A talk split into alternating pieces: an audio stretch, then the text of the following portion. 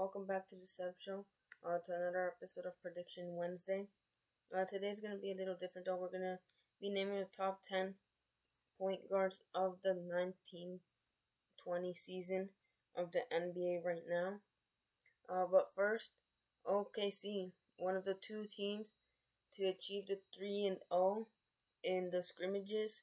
The other team would be the New Orleans Pelicans.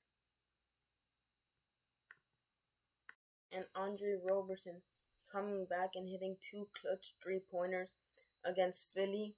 Uh, there was 50 seconds left, and he hit one to put OKC up 98 to 97. Uh, then he hit another one to put OKC up 101 to 97, and that was pretty much the end of the game.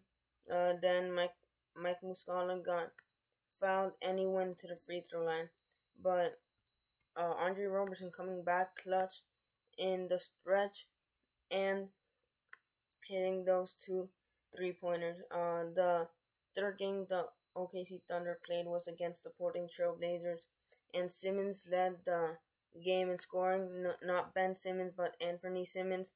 Um, the first round pickup from the Trailblazers hit 23 points. Uh, also going with rebounds and five assists. Uh, he made nine field goals, shot 60% from the field, 62% from the three, and nothing from the line. Um, but these scrimmages had some few great plays in them. Uh, one of those being Ja Morant uh, uh, with some big plays against the Miami Heat on on Tuesday, and also the Phoenix Suns coming in and beating the Toronto Raptors. Toronto Raptors were also one of the teams that were two and zero, oh. uh, and also um, the only game I think um, that went to overtime in these scrimmages. Uh, Dallas against the 76ers. They went to overtime with and JJ Barea hit some clutch shots also. Uh, but overall, these were some great, some great scrimmages and great setup by the NBA. So, getting into the top 10. At number 10, I have Kyrie Irving. Uh, I have him so low because he didn't play uh, half of the season. He only played 20 games. Uh, but in those 20 games, he averaged 27.4 points per game, 5.2 rebounds per game, and 6.4 assists per game.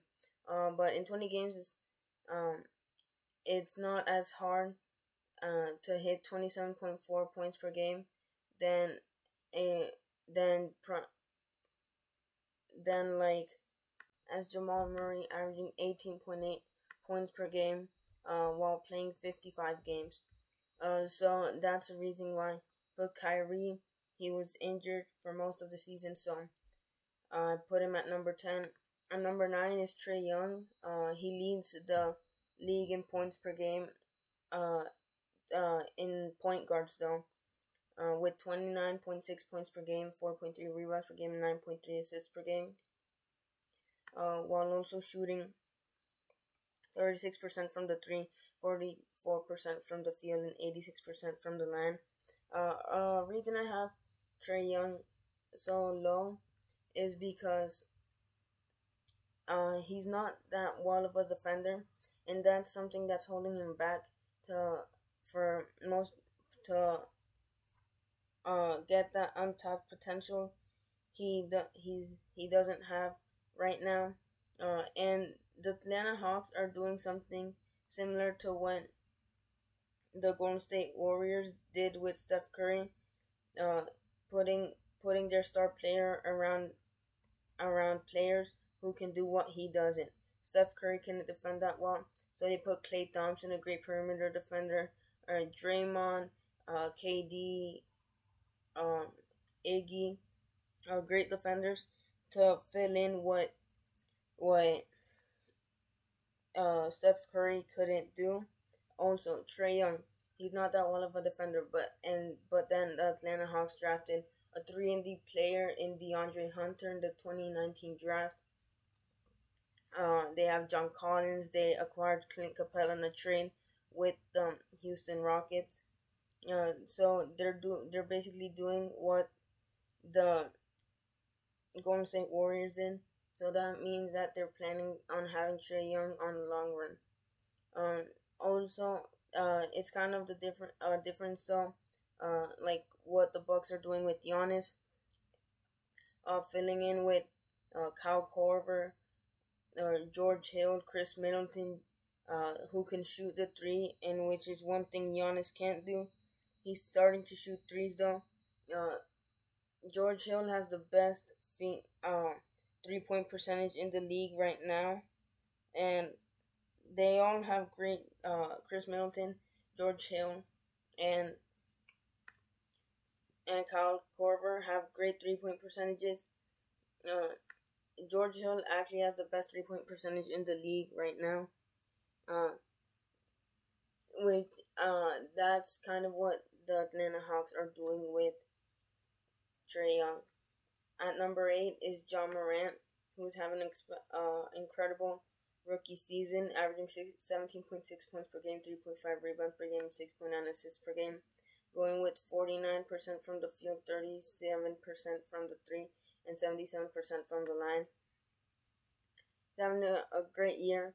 Uh, uh, probably the candidate for Rookie of the Year against the Heat. He he got 22 points and 12 assists. Uh, he also got some flashy moments in there. Uh, a no look pass to Valanciunas and an uh, a dunk from coming from an alley. Um, the Grizzlies they went um, had a record of one and two throughout the scrimmages. Uh, against Miami, he was the only game they won. They they lost against Houston and they also lost against the 76ers. Uh, only by seven points though. Uh, but Ja Morant is having a great rookie season, and that's why having at number eight. And also the Grizzlies have a great young roster. Um, they have Dillon Brooks, who in the game against the Heat, he was unstoppable from the three point line. He just kept hitting them. They also acquired Josh Jackson, uh, a former first overall pick from the Suns. Uh, they also have Jaren Jackson Jr., Tyus Jones, Grayson Allen, and they also have uh, Jonas Valanciunas, which is not a bad player to have. Uh, Ja Morant is also a great two-way player. Um, in that game against Brooklyn at the beginning of the season, he he got the assist for the game winner, and he also blocked Kyrie Irving's attempt to win the game. So he's a great defender and a great attacker and the the Grizzlies are building a really young roster, and they're most more than likely are going to be a top contender in the next few years. Uh, at number seven, I have Ben Simmons, whom I would have put him higher, but the fact that he he doesn't shoot as much as a point guard should uh, lowered him down to the seventh spot. He's averaging 16.7 points per game, 7.8 rebounds per game, and 8.2 assists per game. Uh, also hitting 58.5% of his field goal attempts, 33.3% of his three point attempts, and 62.7% of his free throw attempts. Another thing that lowered him down is uh, last year's how he he had the playoff series against the Toronto Raptors uh, if he's gonna be a great player, he ha- uh, he has to do better in these playoff games. Last year he struggled a little bit in game one. He played 33 minutes and hit 14 points. Uh, also, two turnovers that may not seem like, uh, like a lot, but judging that 76ers lost, those two turnovers could have made a difference. Uh, also, in game two, Ben Simmons uh, this was a win for the uh, 76ers. They won by five games. And uh, Ben Simmons in 44 minutes he he did he had six points. Also going with four turnovers. Uh, so not a great game for him. Uh, so uh, he has to learn to act uh, confident in these playoff games if he wants to become that next level player. Next, uh, at number six is D'Angelo Russell, uh, which he is averaging 23.1 points per game, 3.9 rebounds per game, and 6.3 assists per game while shooting 41% from the field, 34% from the three, and 87% from the line. Um, and he could have averaged more points per game, but he was just getting used to playing in Golden State. Uh, 33, 33 games in. Uh, he started all 33 games he played in, uh, and he was averaging 23.6 points per game in in Golden State. And then he was getting used to Golden State when he got traded to the Minnesota Timberwolves for Andrew Wiggins, and then he, he played 12 games for them. Uh, started all 12 games, and that's when he started lowering his points. He averaged 12, uh, 21.7 points per game, and he also averages more turnovers. Uh, he has to get he uh at the beginning of the season he got had to get used to the way Golden State played, and then halfway through the season when he was getting used to the way Golden State played, he got traded to the Minnesota Timberwolves. Uh, so since he's still putting up uh 23 points per game, it's impressive. That's why I have him at this number six spot. Uh, at number five is arguably the most underrated point guard right now, and probably one of maybe one of the one of the best young point guards later in the league is De'Aaron Fox from the Sacramento Kings. He's averaging 20.4 points per game, 4 rebounds per game, and 6.8 assists per game, while shooting 47% from the field, 30% from the 3, and 70% from the line. Um, probably the second fastest player in the NBA after Russell Westbrook. And he carried a, a Sacramento Kings team from 26 wins to actually being a playoff contender uh, a few seasons back. And one of the things that was doubted about him was the fact that he couldn't shoot the three ball that well or shoot at all well. Uh, but then he came out uh, uh, seasons ago uh, and he started hitting threes, and now he's averaging 30% from the from three, which is league average, uh, but it's still pretty good. Uh, so that's why I have him at number five. Uh, number four is Chris Paul from the Oklahoma City Thunder. He's averaging 17.7 points per game, 4.9 rebounds per game, and 6.8 assists per game, while also shooting 49% from the field, 36% from the three, and 90% from the line. Uh, uh, Chris Paul, when he started, uh, when he, was in in Los Angeles, he had Blake Griffin. When he was in in Houston, he had James Harden. But now that he's in in OKC, he doesn't have that second uh, backup star. Uh, so now he has a lot more. He has a lot more uh, responsibility, um, and he mentors uh, the young players. He shows them how to play and everything. Uh, so he has a lot more responsibility because the OKC really doesn't have that second star. And uh, probably the best, the second best players either Steven Adams or Shaggy Gilgeous-Alexander, which are great players but are still not considered at the level of James Harden or Blake Griffin in when he was in his prime. Uh, so Chris Paul has a lot, lot more responsibility now that uh, he is alone without that second superstar, uh, and he's still averaging 17.7 points per game, and he's uh, doing uh, really good. Also, uh, rallying 6.8 assists per game. At number four, at number three, I'm sorry, uh, it's Kemba Walker from the Boston Celtics, who is averaging 1.2 points per game, 4.1 rebounds per game, and 4.9 assists per game, while also shooting 42% from the field, 37% from the three, and 86% from the line. Uh, uh, surrounded by like Jaylen Brown, Jayson Tatum, and maybe even Gordon Hayward, and still averaging tw- uh, 20 plus points per game is pretty impressive. Though his assist uh, with all those stars, he should be able to rack up more assists than 4.9, but it's still good. Uh, Kemba Walker recently um, uh, came to fill in that Kyrie Irving spot, and for now he's filled in pretty well.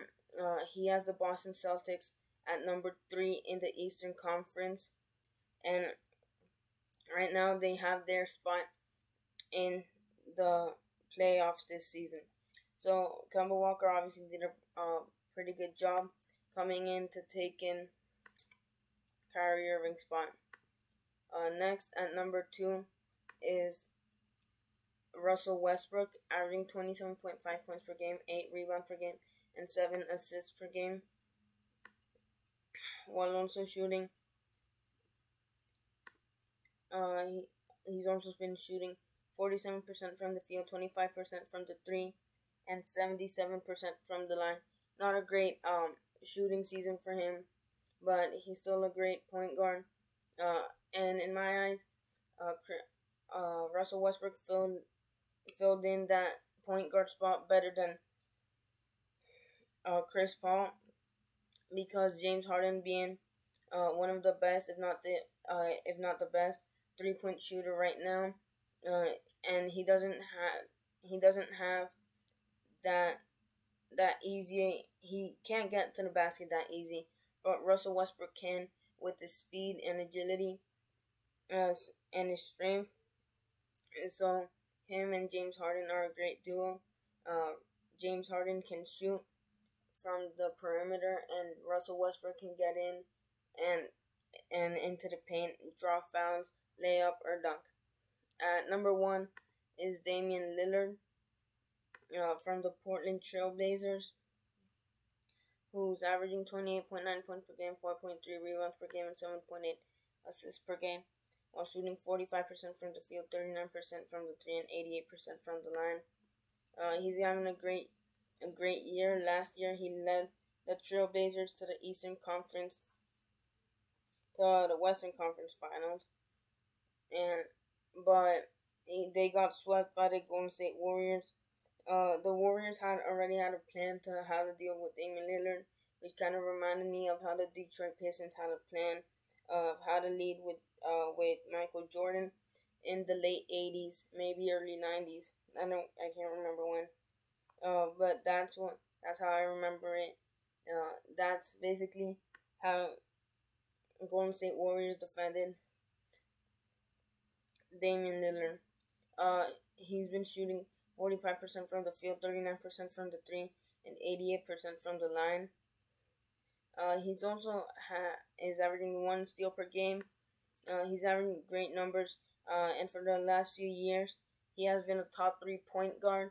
And recently, um, he passed Russell Westbrook, uh, in for that number two spot after Steph Curry. Steph Curry though was injured um, uh, most of the season. Pretty sure he only played five games, so that's why he wasn't in this list. Uh, but Damian Lillard uh, has always been in that MVP conversation, and so he deserves this number one spot. Thank you for uh, thank you for listening to this podcast.